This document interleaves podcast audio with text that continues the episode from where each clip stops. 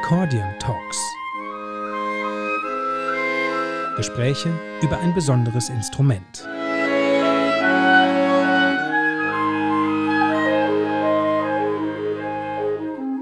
Hallo, liebe Tina.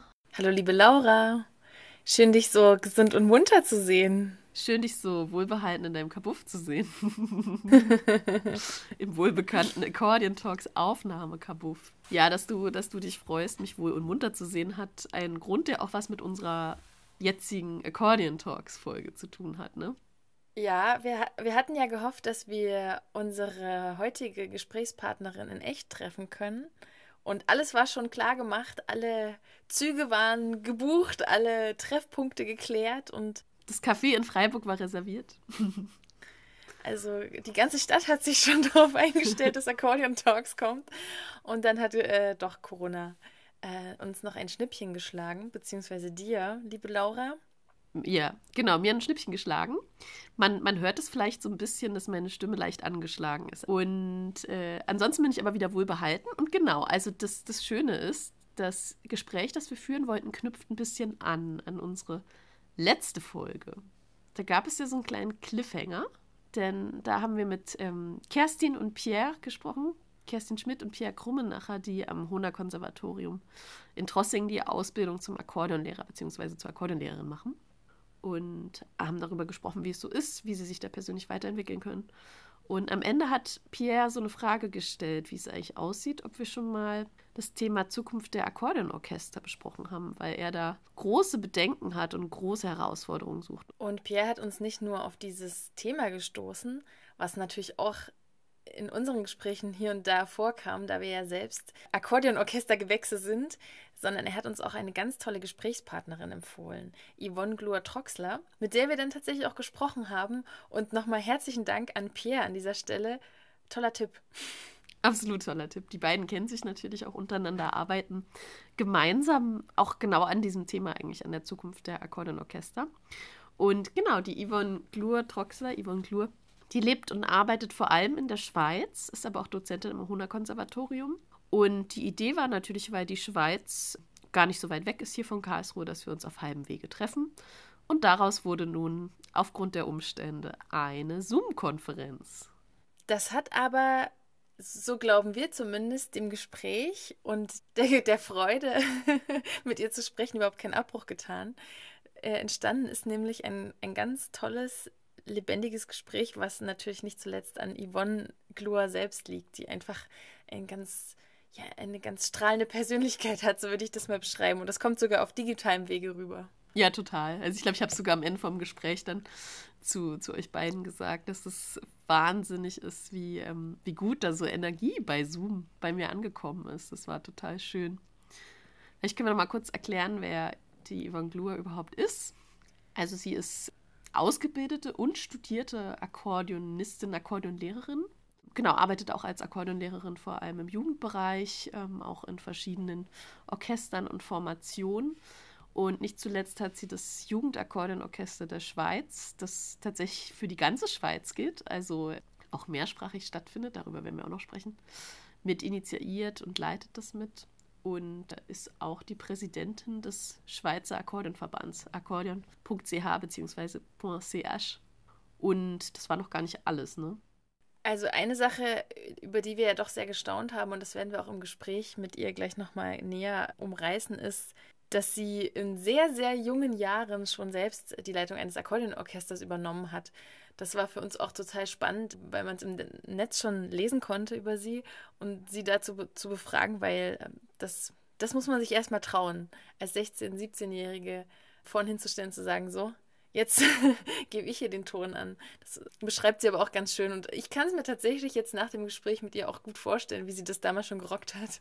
Ja, absolut. Und nicht zuletzt ist sie auch äh, Musikerin in ganz, ganz spannenden Formationen. Genau, sehr experimentell auch würde ich das beschreiben. Also auch, auch in eher äh, ungewöhnlichen Formationen, also mit anderen Instrumenten. Das ist ja für das Akkordeon manchmal auch gar nicht so gewöhnlich.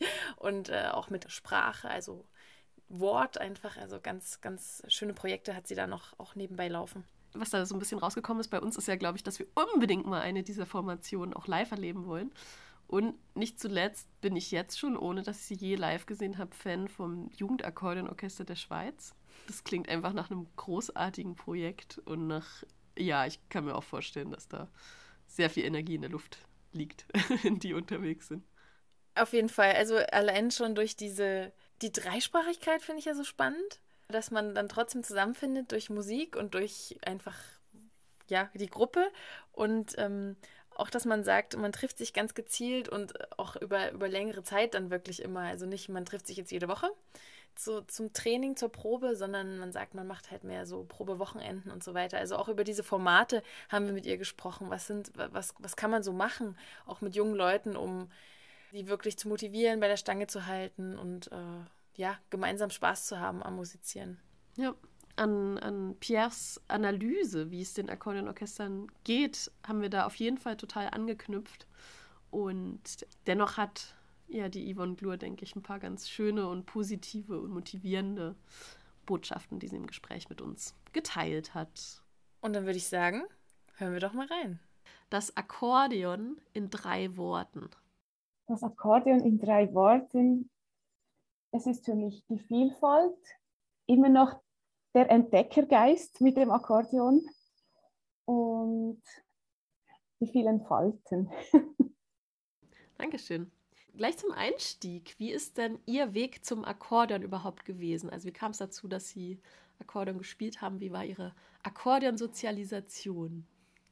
Also meine Freundin in der Schulzeit hat ähm, den Wunsch geäußert, Akkordeon zu lernen es war im Zimmer, also wir hatten gemeinsam einen Blockflötenunterricht und im Zimmer nebenan war Akkordeonunterricht. Und dann sind wir immer auf diesen Kleiderständer hochgestiegen und haben über die Oblichter haben wir in dieses Zimmer hineingeschaut und zugeschaut. Und dann haben wir einmal den Mut gefasst und angeklopft und wir durften dann ähm, eine Lektion zuhören.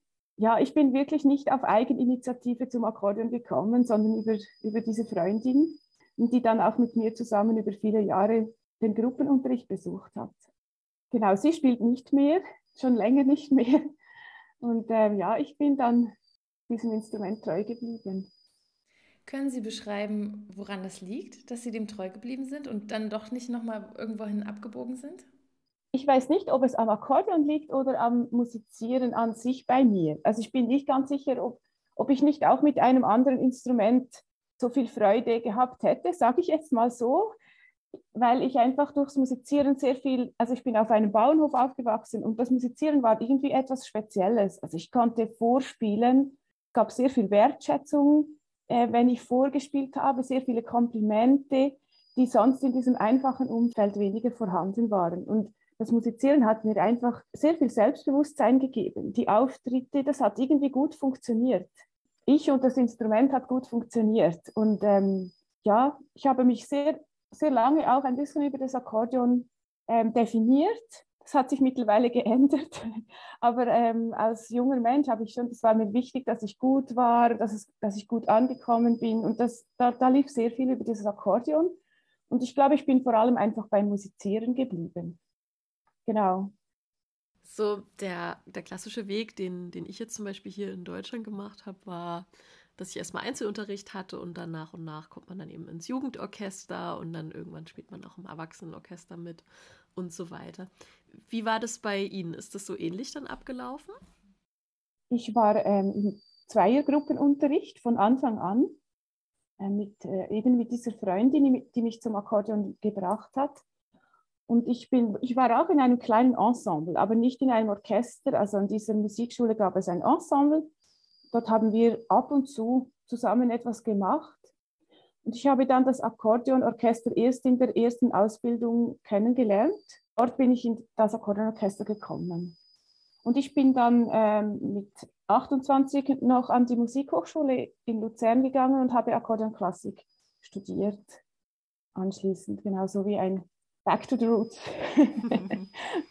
ja.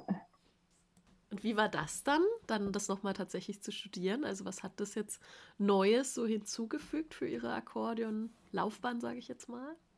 Also ich, ich habe sehr traditionell das Akkordeon gelernt, also mit sehr viel ähm, Oberkreiner Musik, mit sehr viel Volksmusik, mit wie man das einfach halt gelernt hat. Und ganz ehrlich, ich habe das auch gerne gespielt. das ist gut angekommen und ja, aber ich kannte auch nichts anderes. Und dann bin ich in diese Ausbildung gekommen und dort habe ich ähm, viel Unterhaltungsliteratur gespielt, wie Paganiniana, La Campanella, äh, einfach diese Sachen. Und dann war ich dort fertig und irgendwie hatte ich das Gefühl, dass ich wie nicht alles wusste, was ich gerne wissen möchte. Oder ich hatte einfach plötzlich das Gefühl, es fehlt noch was. Und dann habe ich angefangen zu suchen und ähm, zu schauen, was, wo könnte ich mich noch weiterbilden, wo, wo könnte ich noch mehr in die Breite gehen. Ja, und dann habe ich an diversen Orten vorgespielt. Es war nicht immer alles erfolgreich im Sinne von, ich wurde nicht genommen, war ein bisschen frustriert und dann bin ich dann noch nach Luzern gegangen und dann hat ähm, es dort ein gutes Gespräch gegeben für die Möglichkeiten, die ich ähm, haben könnte und habe mich dann entschieden, in Luzern Akkordeonpädagogik den Master zu machen. Aber ich musste noch einmal von vorne beginnen beim Bachelor. Also ich habe noch mal vier Jahre studiert.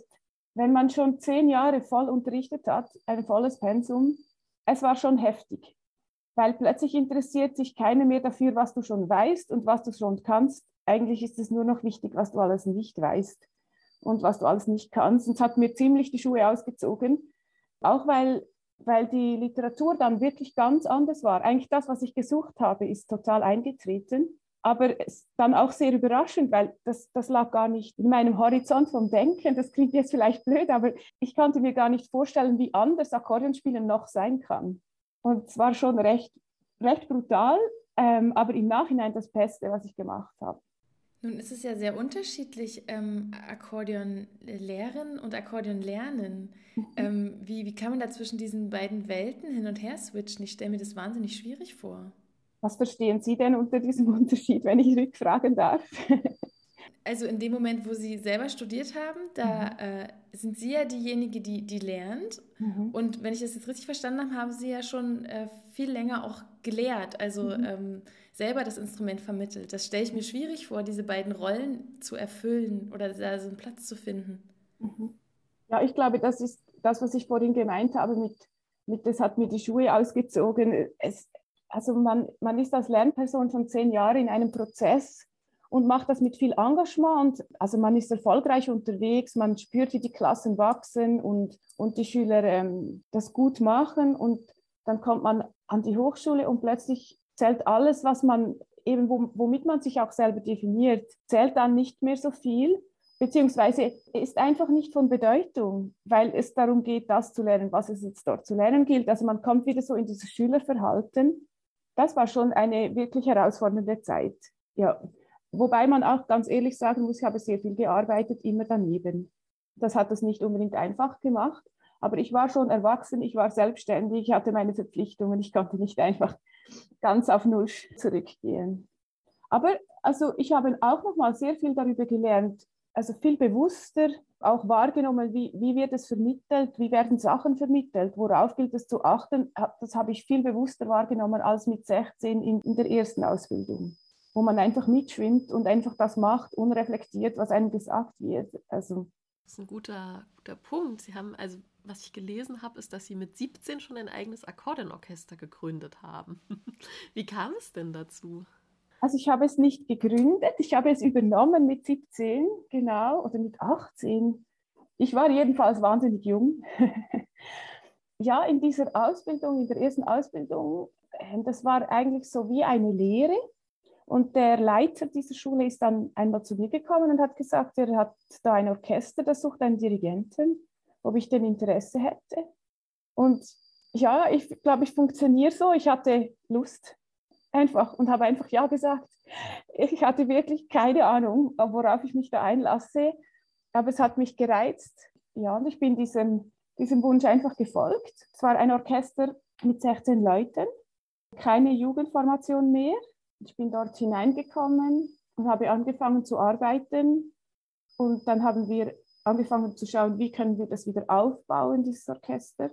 Und von, aus diesen 16 Personen 1998 sind mittlerweile 60 Personen geworden mit einem vierstufigen Ausbildungssystem von Akkordeon Band über Akkordeon Teens, dann das Mixed und dann das Hauptorchester. Und ich bin mittlerweile nur noch für die, nur noch, ich bin mittlerweile für die Ausbildung der Jugendlichen zuständig, Kinder und Jugendliche. Ich mache die beiden Nachwuchsorchester. Okay, super spannend. Sie haben ja schon gesagt, Akkordeon Band und äh, verschiedene Gruppen und das mhm. tatsächlich Orchester. Können Sie das kurz erklären, was das für Konstellationen sind? Mhm. Also wir haben das immer weiterentwickelt die, die letzten Jahre. Ähm, die Band gibt es noch nicht so lange, aber ich glaube, dass ein Name für Kinder auch etwas auslöst. Also wenn, sie, wenn man sie fragt für die Akkordeon Band, ist das etwas anderes, als wenn man sie fragt für ein Ensemble. Und es kommt vielleicht auch auf die Region drauf an oder, oder auf, auf die anderen Formationen, die es noch gibt an dieser Musikschule. Aber ich habe gemerkt, wenn ich sage, am Montag haben wir wieder Orchester, dann korrigieren mich die Schüler regelmäßig. Nein, wir haben nicht Orchester, wir haben Band. Und ich glaube, der, der Name ist wirklich wichtig. Ich glaube, er ist wichtig. Nicht das entscheidende Moment, es sind die Kollegen, es, ja. Aber ich glaube, der ist wichtig. Und es ist auch die Idee, noch Schlagzeuger, Klavier dazu zu nehmen, weil diese Instrumente dann oft im Erwachsenenorchester beigezogen werden müssen, weil sie nicht vorhanden sind. Und ich habe mir dann überlegt, ja, warum fangen wir nicht gleich von Anfang an damit an, Freunde und Kollegen einzubinden und ähm, mit kleinen Schlagzeugen zu arbeiten, auch mit jemandem, der Klavier spielt. Das gibt einfach Optionen und es gibt äh, später Mitglieder und Leute, die im Erwachsenenorchester das auch spielen können. Die Band, die probt alle zwei Wochen, so dass der Einstieg wirklich tief ist, also nicht der Aufwand klein ist und, und sie einfach kommen können. Und ich bin wirklich extrem relaxed unterwegs, unterwegs mit dieser Band. Manchmal kommen sie, manchmal ist es einfach zu viel, dann kommen sie nicht. Auf die Konzerte hin lade ich alle ein, mitzumachen, die nicht in der Band sind dass sie auch mitmachen und da bleibt immer dann wieder einer, zwei hängen. Also das ist wirklich einfach ein Gefäß, um sich kennenzulernen, um auszuprobieren, um Erfahrungen zu sammeln. Und wenn, wenn sie dann möchten, wenn es ihnen zu langweilig wird, dann gehen sie zu den Teens. Und bei den Teens, dann ziehe ich die Schraube ein bisschen an. also ich äh, erwarte mehr Vorbereitung von zu Hause, ich erwarte mehr Disziplin in den Proben, ich erwarte mehr äh, Verbindlichkeit bei den Terminen, auch mit den Eltern ja, bei der Band probiere ich das alles aus. Welche Eltern funktionieren wie? Weil die Eltern sind auch, finde ich, ein wichtiger Teil geworden. Also die Elternarbeit, die ist enorm gewachsen, finde ich, in diesen, was sind das jetzt, 30 Jahre, in denen ich das mache.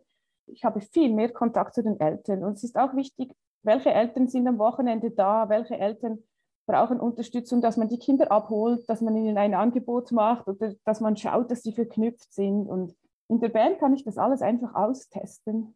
Das sage ich natürlich nicht. Das mache ich einfach so. Also ich, wenn es nicht wichtig ist, zum Beispiel, dann verschicke ich eine Information einfach mal raus, ohne, ohne nachzufragen und schaue, wer kommt dann und wer kommt dann nicht. Also wer funktioniert wie, das, das finde ich einfach spannend. Und dann weiß ich bei den Teams, was ich sagen muss und wie ich es sagen muss und dann funktioniert das dort wirklich gut.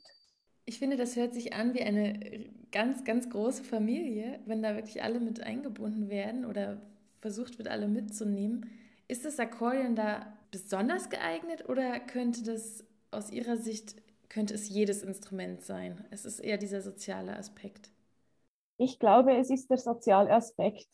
Ich glaube, es ist gerade das Akkordeon, das das am wenigsten brauchen würde eigentlich weil man das ja auch das ganze Orchester selber hat, weil man ja auch gut Kammermusik machen könnte.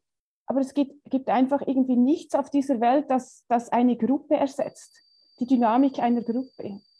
Also es, jedenfalls ist mir noch nichts anderes in den Sinn gekommen, wie man das machen könnte. Auch die Ausflüge, also das Kennenlernen der Schüler, wenn man dann an Wettbewerbe geht und einfach eine Zugfahrt von drei Stunden hat oder so und man lernt sie so anders kennen, das ist so hilfreich dann für die Arbeit, wenn man weiß, ah, es gibt noch diese Seite oder diese Seite.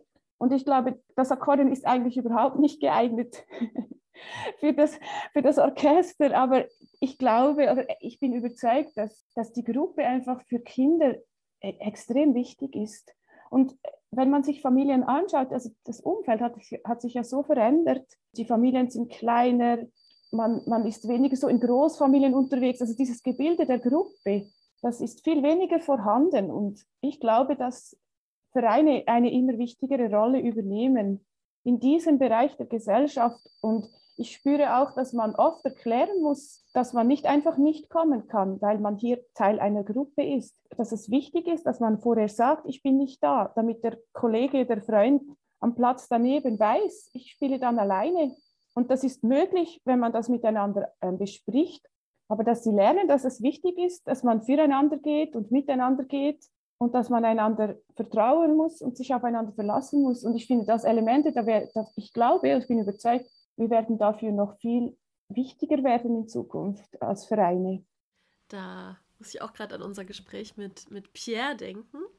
Der hat ein bisschen ein düstereres Bild vielleicht ein bisschen gezeigt oder gezeichnet, weil, weil ähm, was, was Sie jetzt erzählen, ist natürlich, das klingt toll irgendwie und auch, dass dieses Orchester so gediehen ist, aber natürlich stecken auch total viele Ideen drin. Ne? Sie sind ja auch im Dachverband in der Schweiz, ähm, die Präsidentin. Ne? Mhm. Können Sie da so große Veränderungen feststellen in den letzten Jahren oder auch Jahrzehnten, was die Orchesterlandschaft betrifft? Also ja, man sieht große Veränderungen und ich, ich weiß schon, was Pierre meint, wenn er ein düsteres Bild zeichnet, weil die einfach rein die Mitgliederzahlen von den Vereinen wirklich ähm, massiv nach unten gehen und Corona hat jetzt überhaupt nicht geholfen. Das ist in allen Sparten, das ist nicht nur beim Akkordeon, es wird in allen Sparten. Vielleicht mit Ausnahme vom Chor, also der, der Präsident der Chorvereinigung hat mir gesagt, dass das Singen eher, dass sie sogar Eintritte jetzt bekommen haben in, in dieser Zeit. Ich von meiner Seite kann es noch nicht genau sagen, wie, wie frappant die, die Zahlen nach unten gehen jetzt. Wir bekommen jetzt die Mitgliederzahlen rein, aber es ist ein Rückgang zu verzeichnen. Und wenn man die Altersstruktur der Vereine anschaut, das ist, das ist wirklich die Generation der Hochblüte, die jetzt einfach älter wird. Also es einfach so viele Akkordeonisten gab und diese Orchester aus dem Boden geschossen sind. Und dann hat das ein paar Jahre funktioniert. Und ich glaube nicht, dass Leute weniger gerne zusammen unterwegs sind oder weniger gerne in einer Gruppe spielen. Aber ich glaube, dass die Formate überdenkt werden müssen.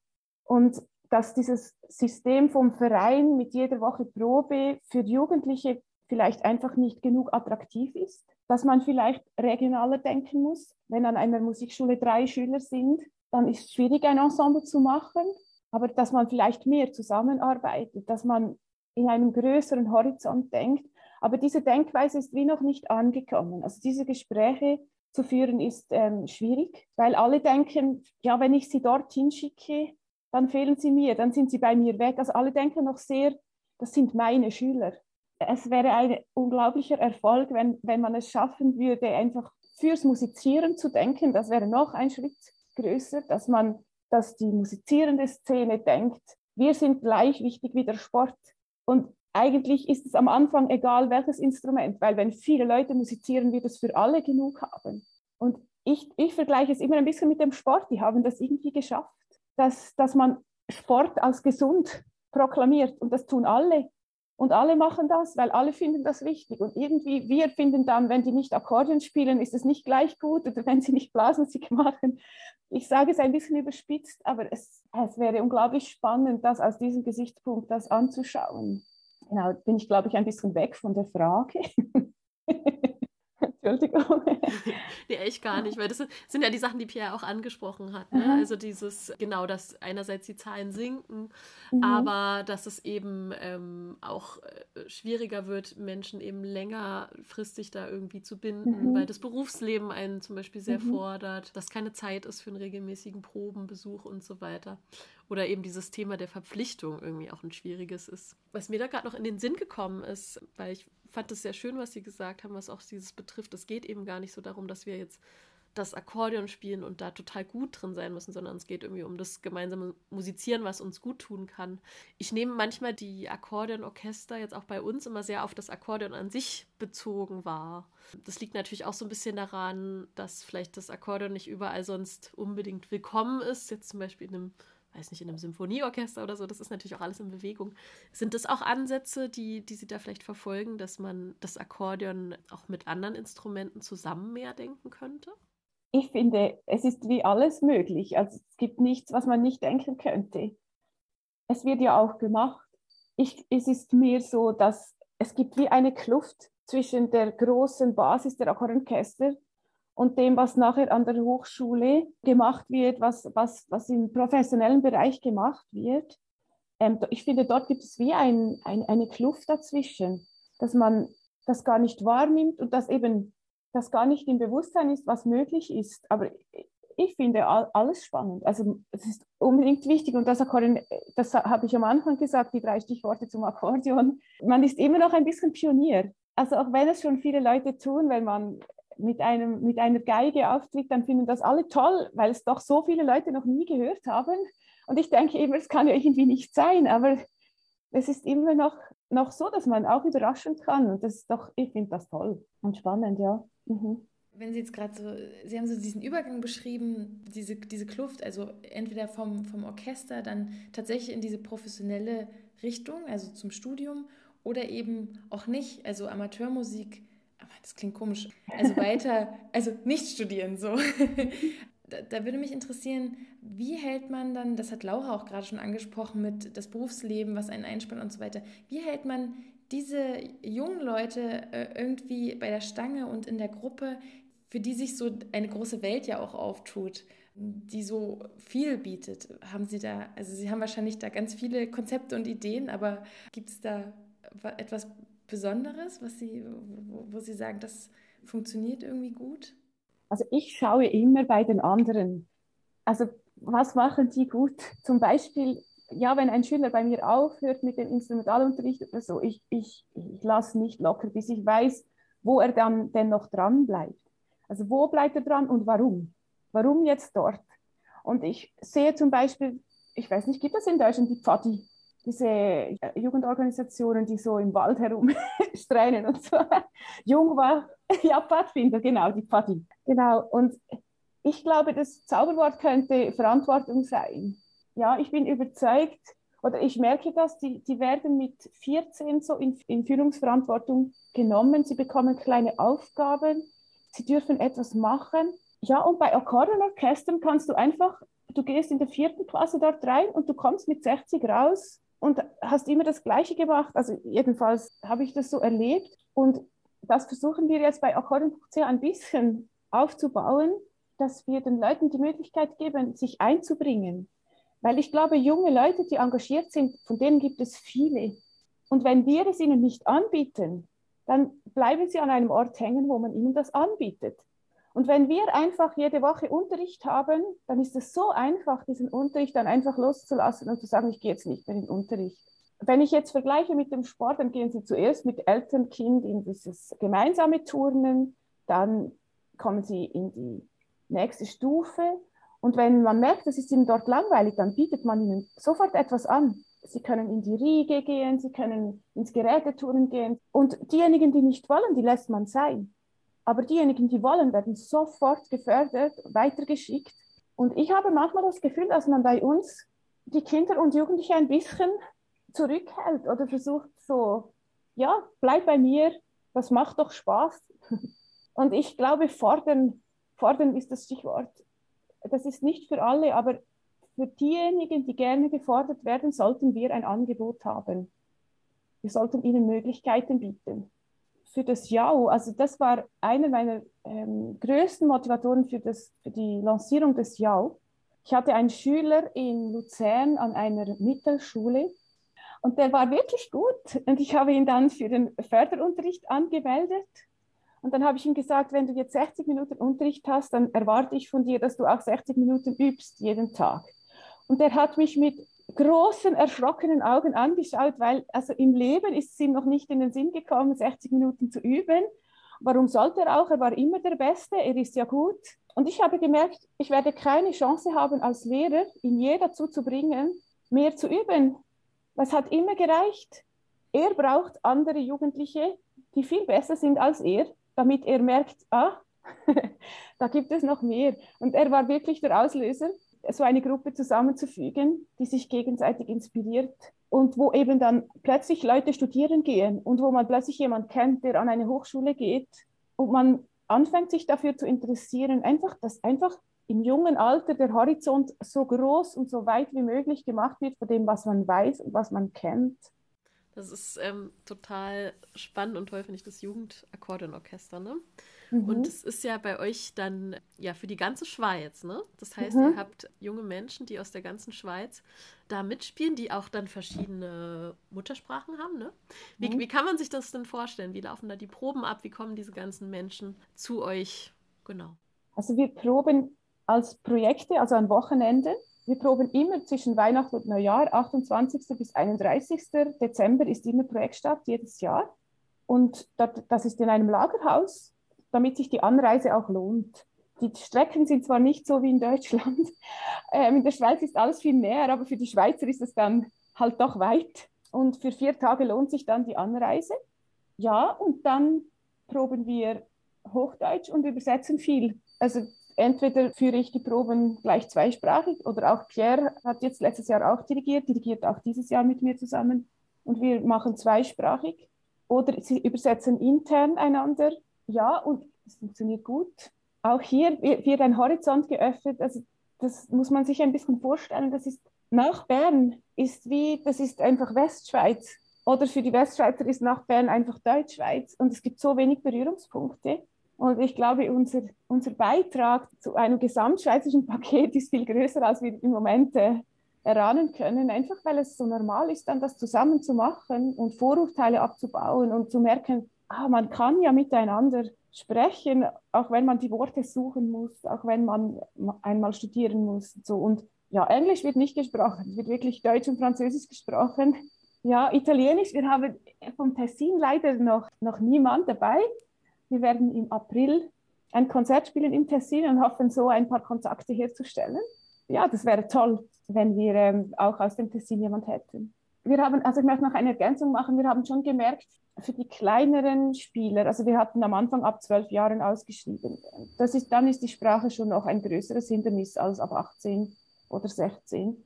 Und wir haben jetzt das Nationalorchester nur noch Höchststufe und wir haben regionale Oberstufenorchester lanciert, sodass die Wege kürzer werden, die Fahrerei für die Eltern, weil die können ja noch nicht selber kommen. Und dass eben auch das mit der Sprache wegfällt am Anfang und das Ziel ist dann zu rekrutieren in die Höchststufe so auch dort, es muss einen Anreiz geben. Wenn Sie schon mit 14 in London sind, was sollen Sie dann mit 20 noch? Also die, soll, die sollen ein bisschen darauf warten, in diesen Höchststufen spielen zu dürfen. Und ja, das sind wir jetzt am Aufbauen. Und merkt ihr da auch, dass so aus so unterschiedlichen Ecken, wie die alle kommen, dass sie da auch verschieden oder unterschiedlich sozialisiert sind mit ihrem Akkordeon, dass sie da unterschiedliche Sachen mitbringen? Absolut. In der Schweiz ist, ist es so, dass eine gewisse Art von Literatur sowieso kaum gespielt wird. Also es ist anders als in Deutschland, wo es doch eine große Gruppe auch von Höchststufenorchestern gibt, wo man das kennt und weiß. Es gibt in der Schweiz doch sehr viele Spielerinnen und Spieler, die überhaupt nie in Kontakt kommen mit, mit einem Kompositionsauftrag oder mit, ja, mit einer etwas komplizierteren Komposition. Und wir sehen die Aufgabe vom Nationalen Jugendorchester auch eben diesen Horizont zu öffnen in jungen Jahren ich glaube, einem 40-Jährigen oder einer 40-Jährigen muss man nicht mehr sagen, du solltest jetzt dich mal damit beschäftigen, die muss das wie selber wissen. Aber wenn man mit Jugendlichen arbeitet, hat man einfach ein, eine Verantwortung. Und ich sehe die Verantwortung darin, ihnen Sachen zu vermitteln, ihnen Sachen zu zeigen, wo sie dann später selber entscheiden können, ob sie das wollen oder nicht, aber wo sie sagen können, ich habe das erlebt. Und wir, hatten, äh, wir haben einen Kompositionsauftrag jetzt gemacht äh, mit Stefan Hodel, einem Berner Komponisten, und der war an der Probe, etwa vor einem Monat war die Probe. Und dann bekommt man einen Zugang zu diesem Stück, auch wenn vielleicht die Musik weit weg ist von dem, was man je gemacht hat. Ja, und eine Freundin hat mir gesagt, ja, der Spieler, der, der von ihr dort in diesem Orchester spielt, der hat vor allem davon von der Party erzählt an Silvester und wie es cool ist, mit diesen Leuten unterwegs zu sein. Der, den Rest ist er ja erst am Lernen er erfährt diese Sachen, er bekommt jetzt diese Literatur mit, die ist weit entfernt von dem, was er je gemacht hat, auch vom Niveau, was er spielt. Das, das kann noch nicht etwas sein, was man dann sagt, oh, das ist so cool, weil es ist einfach noch, noch weit weg. Aber das wird kommen, er hat sich darauf eingelassen, er hat Lust darauf und das ist das Einzige, was zählt, der Rest wird von alleine kommen. Und das wird nie mehr aus seinem Kopf gehen. das, das ist eingepflanzt. Das klingt jetzt ein bisschen schämisch, mein Lachen. Aber wehe, wer sich darauf einlässt. er wird von uns gefüttert.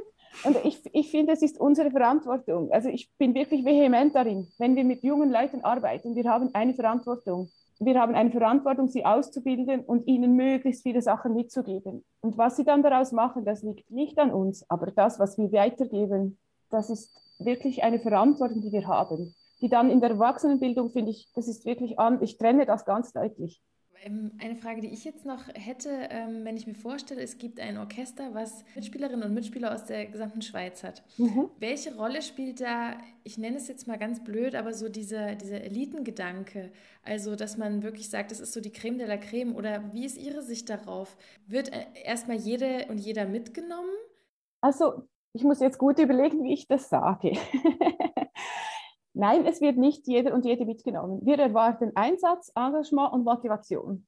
Aber weil es in der Schweiz einfach kaum Möglichkeiten gibt, das Niveau zu erreichen in, in Ensembles oder Jugendorchestern, können wir nicht sagen, wir haben den Anspruch an dieses Niveau. Ihr müsst schon das und das spielen können, bevor ihr in die Höchststufe kommt. Also wir sind ein Ausbildungsorchester und Sie haben die Gelegenheit, bei uns das alles kennenzulernen. Und Engagement steht über allem und dann haben sie Zeit. Und ich sage allen, wenn du dich darauf einlässt, dann bist du herzlich willkommen. Aber darauf einlassen müssen sie sich. Also es geht, es kann nicht sein, dass dann jemand kommt, der einfach gerne mal nach London reist. Also es ist wichtig, dass sie alles geben, was sie haben, aber es ist nicht der Anspruch, dass sie das schon können, wenn sie kommen, dass sie das Niveau schon erreicht haben ich glaube, das hat mich auch zu einer guten Lehrerin gemacht, wenn man Akkorden unterrichtet. Man hat ja nicht wie beim Schlagzeug oder bei der Gitarre einfach jedes Jahr 20 Anfänger. Also ich muss sie halten und ich, ich muss das irgendwie schaffen, dass die bleiben. Und ich muss dann auch noch schaffen, dass die für mich Werbung machen und für das Instrument. Also muss das, was sie tun, auch gut sein und motivierend wirken auf andere. Das heißt, wenn die mir alle aufhören in der Oberstufe, dann kann das nicht das Ziel sein. Das heißt, sie brauchen ein gewisses Niveau in der Oberstufe, wenn sie in die, in die, in die weiterführende Schulen kommen, damit sie dann bleiben. Und das ist immer der, ich habe immer meinen Output beobachtet. Was muss ich tun, dass die bleiben? Was muss ich tun, dass, dass der Output gut ist, dass sie schnell vorankommen? Und das Gleiche ist jetzt beim, beim Nationalen Jugendorchester. Aber sie dürfen lernen. Ich finde, das haben sie verdient. Wenn sie sich darauf einlassen, ich finde, Sie haben das verdient. Ich mache das wirklich sehr, sehr gerne dann. Da klingt ja durch, dass Sie also sehr, sehr viel Energie raus in die Welt schicken sozusagen und andere motivieren. Was motiviert Sie denn? Also mich motiviert alles, wo ich Potenzial sehe. Also überall, wo ich denke, da müsste doch eigentlich etwas möglich sein. Das motiviert mich extrem und also beim Unterrichten und auch im, im, im Orchester und auch im Verband jetzt sind es dann die Feedbacks, die zurückkommen. Also es kommt von den Eltern, von den Schülern. Also ich habe wirklich tolle Schüler, tolle Eltern, äh, ein tolles Umfeld, das auch Feedback gibt. Und das motiviert dann zurück, wenn ich merke, es funktioniert. Und also ich weiß nicht, aber äh, wenn ein Schüler einfach einen Schritt macht oder auch ein Spieler im, im Jau, wenn ich plötzlich merke, jemand hat sich immer so versteckt in der zweiten Reihe und plötzlich beim Solo bricht das so heraus, dann dann geht einem einfach das Herz auf, weil man einfach spürt, diese Person hat jetzt einen Schritt gemacht und ich habe nur das Umfeld geschaffen, dass das möglich ist. Ich habe null Anteil daran. Also ich hatte, habe nie das Gefühl, dass ich irgendetwas gemacht habe. Das Einzige, was ich mache, ich biete Plattformen, wo, wo, wo die jungen Menschen sich entwickeln können und wo sie sich gegenseitig pushen können und einfach, ja, es liegt so viel Potenzial in allen. Und wenn, wenn dann etwas raussprüht, dann, ja, dann, dann kann ich wieder ein halbes Jahr. ja. Wie ist es bei den, ich nenne es jetzt mal Erwachsenenorchestern? Mhm.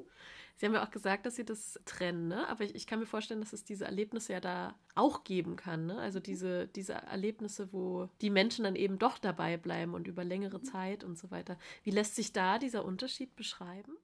Ist jetzt für mich ein bisschen schwierig, weil ich jetzt die letzten Jahre wirklich eigentlich nur noch mit Kindern und Jugendlichen Gruppen gearbeitet habe. Ich kann mir vorstellen, dass bei Erwachsenen das einfach langsamer ist oder auf einer anderen Ebene auch stattfindet. ein guter Kollege von mir sagt immer, es interessiert mich, wenn ich weiß, diese Person hat diese Schwierigkeiten, mich interessiert, was ist möglich und was können wir als Gruppe dann gemeinsam erreichen. Und es interessiert ihn einfach auch hier der, der, der Output, den er generieren kann mit seiner Arbeit.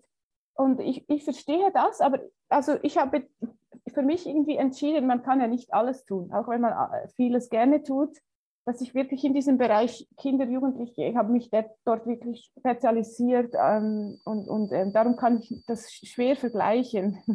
genau, ich habe auch sehr wenig erwachsene Schüler im Einzelunterricht. Ich bin wirklich mit Kindern und Jugendlichen unterwegs. Ja. Sie sind ja auch beim Dachverband mhm. in, der Schweiz. Und mhm. ich kann mir natürlich vorstellen, all die Themen, über die wir jetzt schon gesprochen haben, auch was die Orchester und so betrifft, das sind natürlich Themen, mit denen Sie da zu tun haben werden. Mhm. Was sind denn da so die, die Ziele, die man sich da setzt und die Perspektiven, beziehungsweise gibt es da zukunftsorientierte Ideen und Projekte, mit diesen Herausforderungen umzugehen? Ja, also wir haben 2017 diesen Prozess lanciert in der Schweiz, die vier Verbände, die es für Akkordeon gab, zu einem zu vereinen. Und wir haben im August 2020 dann diesen Dachverband Akkordeonbuch CH lanciert. Und die Ausgangsfrage war, ist es nicht sinnvoller, mit einer Stimme für das Akkordeon einzustehen? Dass sich Leute zusammenfinden, die das gut finden und die sich dann so organisiert haben. Und die Orchester haben sich organisiert. Und ich glaube, die Zeit hat sich jetzt verändert. Das Akkordeon ist angekommen. Die Diskussion mit M3 und Standardbass, ich glaube, sie ist gegessen. Es gibt noch so ein paar, die, die einfach noch, noch da sind. Aber wir sind jetzt 2022. Es ist, ich glaube, es ist gut. Man kann jetzt wieder gemeinsam ähm, neue Ziele stecken. Der Plan ist klar, also man muss sich positionieren, man muss sich verknüpfen mit anderen musizierenden Verbänden, weil wie ich schon früher in diesem Interview gesagt habe, ich glaube, als einzelnes Instrument haben wir einfach keine Chance, in, uns im Freizeitmarkt zu positionieren.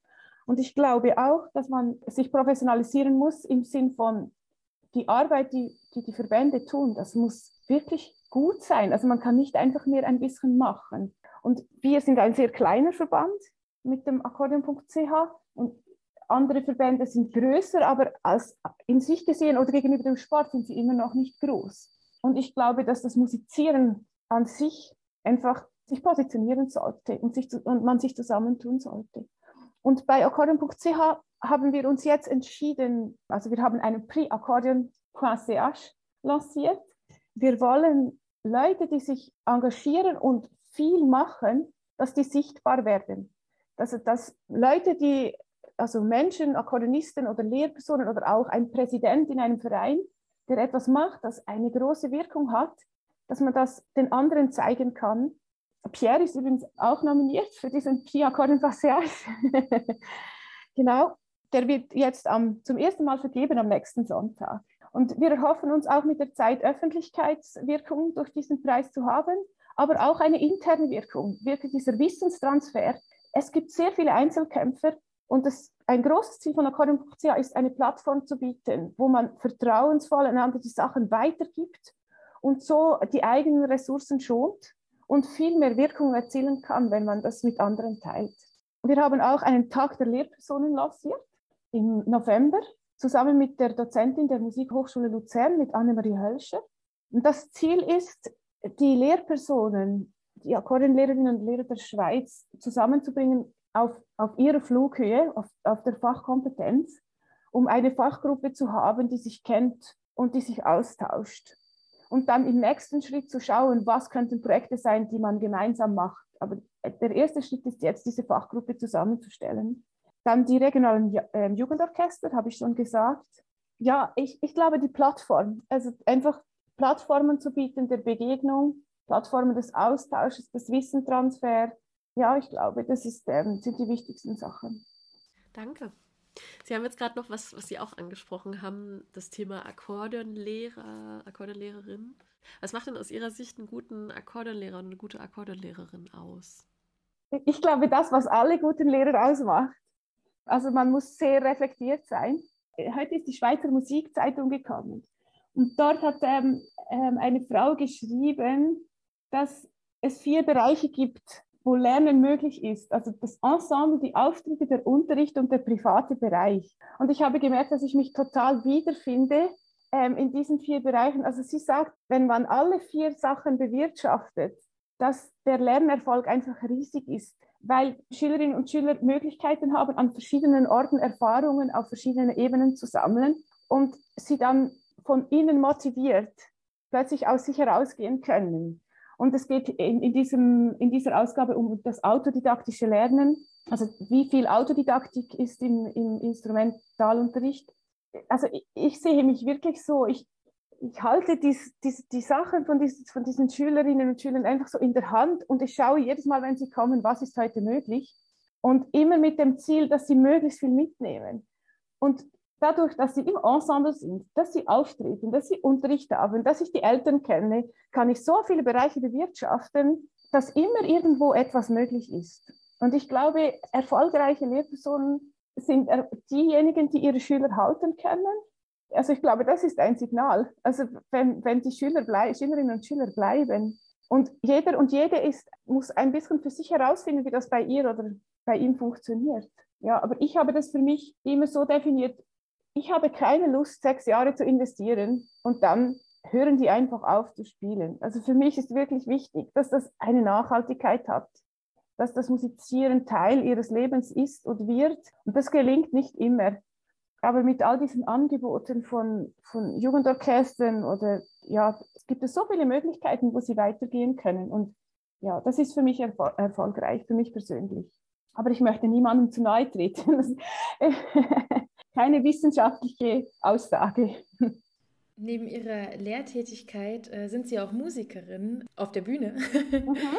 Und wir haben das so ein bisschen verfolgt, natürlich äh, aus der Ferne. Leider haben wir Sie ja noch nie im Auftritt gesehen, aber da verbinden Sie das Akkordeon ja auch ganz spannend mit anderen Instrumenten und auch mit dem Wort, also mit, mit Erzählen. Mhm. Wie, wie ist das? Wie, wie gestaltet sich da die Zusammenarbeit?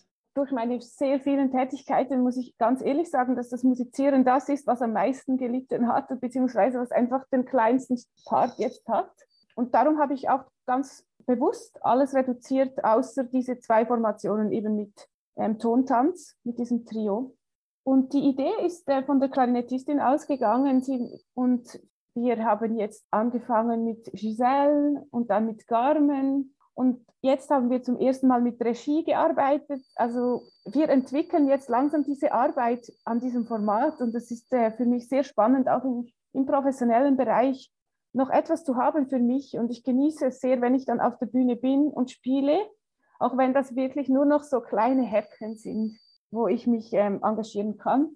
Aber ich genieße es sehr und die Arbeit mit äh, diesen beiden Freundinnen ist super. Das ist wirklich, wirklich spannend und auch Klarinette und Querflöte, nur schon die zwei zusammenzubringen, ist vom Sound her nicht ganz einfach und dann mit, noch mit dem Akkordeon und sie machen das mit sehr viel Genauigkeit und mit einem hohen Anspruch. Und ich genieße das dann, einfach auch mal Teil von, von dieser Ebene zu sein, wo man die, die so detaillierte Sachen besprechen und hören kann und so. Ich genieße das immer sehr, wenn wir wieder ein Projekt lancieren. Ja, das nächste Projekt wird dann etwas mit Straßenmusik und Tanz sein. Das ist schon aufgegleist. Genau. Das ist schön. Das spannt auch, finde ich, ein bisschen den Bogen so von Akkordeon unterrichten und Orchester und so, also Menschen so Möglichkeiten mhm. eröffnen, da sich selber auch mit dem Akkordeon irgendwie zu entdecken und zu erleben und schön auch, dass, dass das bei Ihnen auch so Möglichkeiten gibt, da auch immer weiterzudenken und neue Sachen auszuprobieren. Ja, und das Jazz-Trio ist, äh, da bin ich sehr dankbar für meine beiden Kollegen, dass sie mich mitspielen lassen, weil Jazz ist wirklich, also ich finde, eine gute, das könnte noch eine Ergänzung sein zu vorhin, eine gute Lehrperson sollte auch immer sich selber wieder challengen, weil ich, wir verlangen das von jedem Schüler in jeder Lektion, dass er sich auf Sachen einlässt, die ihm Angst machen, die er nicht kennt, wo er nicht weiß, wo das hingeht. Und wenn ich im Jazz unterwegs bin, dann ist das für mich immer so eine kleine Challenge. Ich hatte Jazzgesang in Luzern, aber ja, das war wirklich so eine Randerscheinung noch während der Ausbildung. Und ich, ich möchte das können, und ich habe zwei Kollegen gefunden, die mit mir das ähm, spielen und musizieren. Und das ist nochmal so eine andere Ebene und so eine andere Denkweise, wie dort musiziert wird, als im klassischen Betrieb. Und ähm, ich finde das äh, sehr faszinierend und eben, ich, ich kann mich dort selber challengen beim Improvisieren, äh, herausfordern und ich verlange das von allen Schülern, von, eben auch von den Leuten im Jau. Und es, ist, es tut gut, selber dieses Gefühl wieder zu spüren und zu merken, die leisten wirklich jedes Mal sehr viel, wenn sie sich darauf einlassen, wenn ich das selber auch tue. Mhm. Super. So viele Ideen. Ja, es ist nicht nur ein Segen. Da können wir auf jeden Fall gespannt sein, was, was dann noch kommt. Ne? Aber ich äh, finde jetzt so, in dem ganzen Gespräch, was wir jetzt geführt haben, sei es Orchester, sei es der Dachverband, aber auch ähm, genau Akkorde unterrichten, aber eben auch selber spielen, da waren ganz viele spannende Ideen dabei auch und, und finde ich schon auch viele Lösungen, wie es dann gehen mhm. könnte, also was man mhm. denn ausprobieren könnte. Aber was, äh, was ich da auch so ein bisschen mitnehme, ist, man muss halt schon Dinge neu auch denken. Ne? Um das. Ja, ich glaube, ich glaube, das Umfeld hat sich so verändert. Es, es ist nicht so, dass die Vereine irgendetwas falsch machen, aber das ganze Umfeld hat sich einfach so verändert, die, Freizeitgestaltung, die Generation XY, das hat sich einfach so verändert, dass man nicht einfach sagen kann, wir machen so weiter und das will niemand mehr. Ich, ich weigere mich auch zu sagen, dass die Jugendlichen haben kein Interesse daran. Das, ist, das stimmt einfach nicht. Das sind so viele tolle junge Leute, und ich glaube, es, man muss ernst nehmen, was sie für Bedürfnisse haben und die Angebote unbedingt anpassen und ein bisschen weniger stark nur auf sie, an sich denken, sondern das öffnen und, und gemeinsam neue Formate ausprobieren. Und ich, ich bin sicher, es gibt Hunderte, die das gerne tun würden und ge gemeinsam tun würden. Absolut. Ich freue mich, dass wir mit so einem schönen optimistischen Fazit da auch rausgehen können. Ne?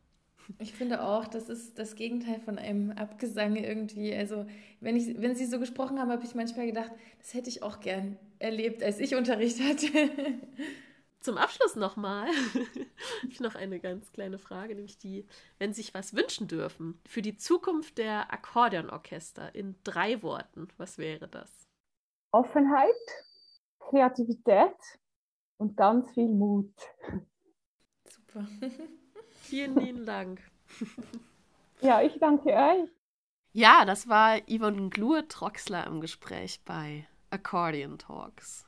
Ein Gespräch, was, über das ich noch, auch danach noch nachgedacht habe, weil mich wirklich beeindruckt hat, erstens die Energie, mit der sie in ihre Arbeit geht, und zwar positive Energie, aber auch, dass sie schon ein wirklich klares, durchdachtes Konzept und eine klare Herangehensweise an die ganze Sache hat und wirklich so eine Herangehensweise, hey, es geht jetzt nicht um mich und darum, dass wir das genauso machen, wie man das halt schon immer so macht, sondern es geht darum, dass Musizieren uns allen gut tut und dass wir irgendwie Wege finden, wie wir das allen ermöglichen können. Ja, schon auf jeden Fall reflektiert und kritisch auch drüber nachzudenken und trotzdem aber fröhlich an die Sache ranzugehen. Das finde ich schon auch sehr bewundernswert. Also das hat, hat mir auch imponiert, wie sie das beschrieben hat, auf jeden Fall. Was sie uns noch mitgegeben hat, auch für alle Hörerinnen und Hörer des Podcasts, sind ein paar Songs, die sie ausgewählt hat, die, die wie immer in unserer Accordion Talks Playlist zu finden sind. Genau, und ansonsten freuen wir uns natürlich wie immer über Feedback und Rückmeldungen und Ideen und so weiter. Wie wir jetzt auch in der Folge ja gesehen haben, freuen wir uns total über Anregungen, in welche Richtung es thematisch hier gehen kann und was, was denn in der, aus der Akkordeonwelt einfach spannend ist zu untersuchen oder ins Gespräch zu kommen darüber. Und genau, Feedback gerne an tina at accordion-talks.de oder laura at accordion-talks.de. ja, Tina, ich habe auch schon ein Thema für die neue Folge, ne? Akkordeongurt. Du kannst sehr viel dazu beitragen. Ja. Produkttests und so weiter. ja, ich kann sehr viel dazu beitragen, nach drei getesteten. Ja, man, man, man glaubt es gar nicht, oder ich hätte es gar nicht gedacht, nämlich nach ungefähr 15-jährigen Einsatz meines Akkordeongurtes habe ich gemerkt, er ist ganz schön runtergenudelt. Also wirklich, er fällt fast auseinander. Er ist schon so dieses, es ist wahrscheinlich Kunstleder, es ist alles abgefallen. Dann hat er da so Einklemmlaschen und die fallen halt manchmal auch weg, wenn ich so Bellow-Shake-mäßig Verzierung mache und besonders dynamisch spiele, dann kann es auch schon mal sein, dass der Gurt einfach so zack weg ist. Und dann dachte ich, gönnen wir uns mal einen neuen. Und die sehr freundlichen Mitarbeiter im Musikgeschäft hier in Karlsruhe, ich glaube, die waren dann irgendwann, kannten sie mich dann schon, weil ich dann die war, die immer wieder kommt und immer einen engeren Akkordeongurt will. Ähm, weil ich anscheinend eine sehr spezielle Art habe, das Akkordeon recht fest an mich zu binden. Und ich bin jetzt aber tatsächlich sehr froh, dass ich äh, im volkstümlichen Bereich doch endlich einen passenden Gurt, Riemen, glaube ich, heißt das auch, ne? Nicht Gurt, äh, gefunden habe, um mein Akkordeon an mich zu schnallen.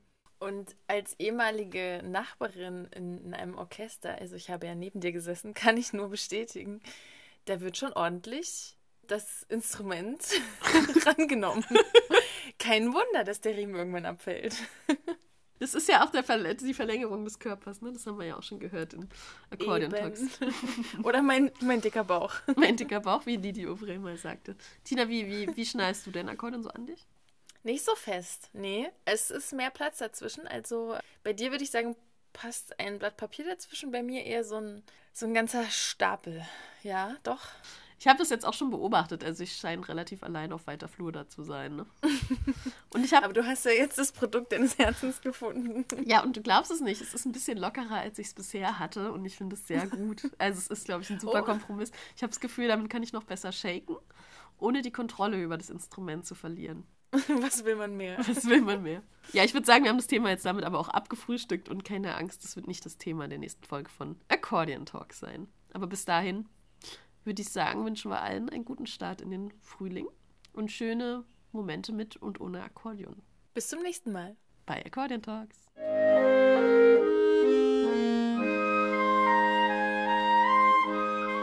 Accordion Talks. Gespräche über ein besonderes Instrument.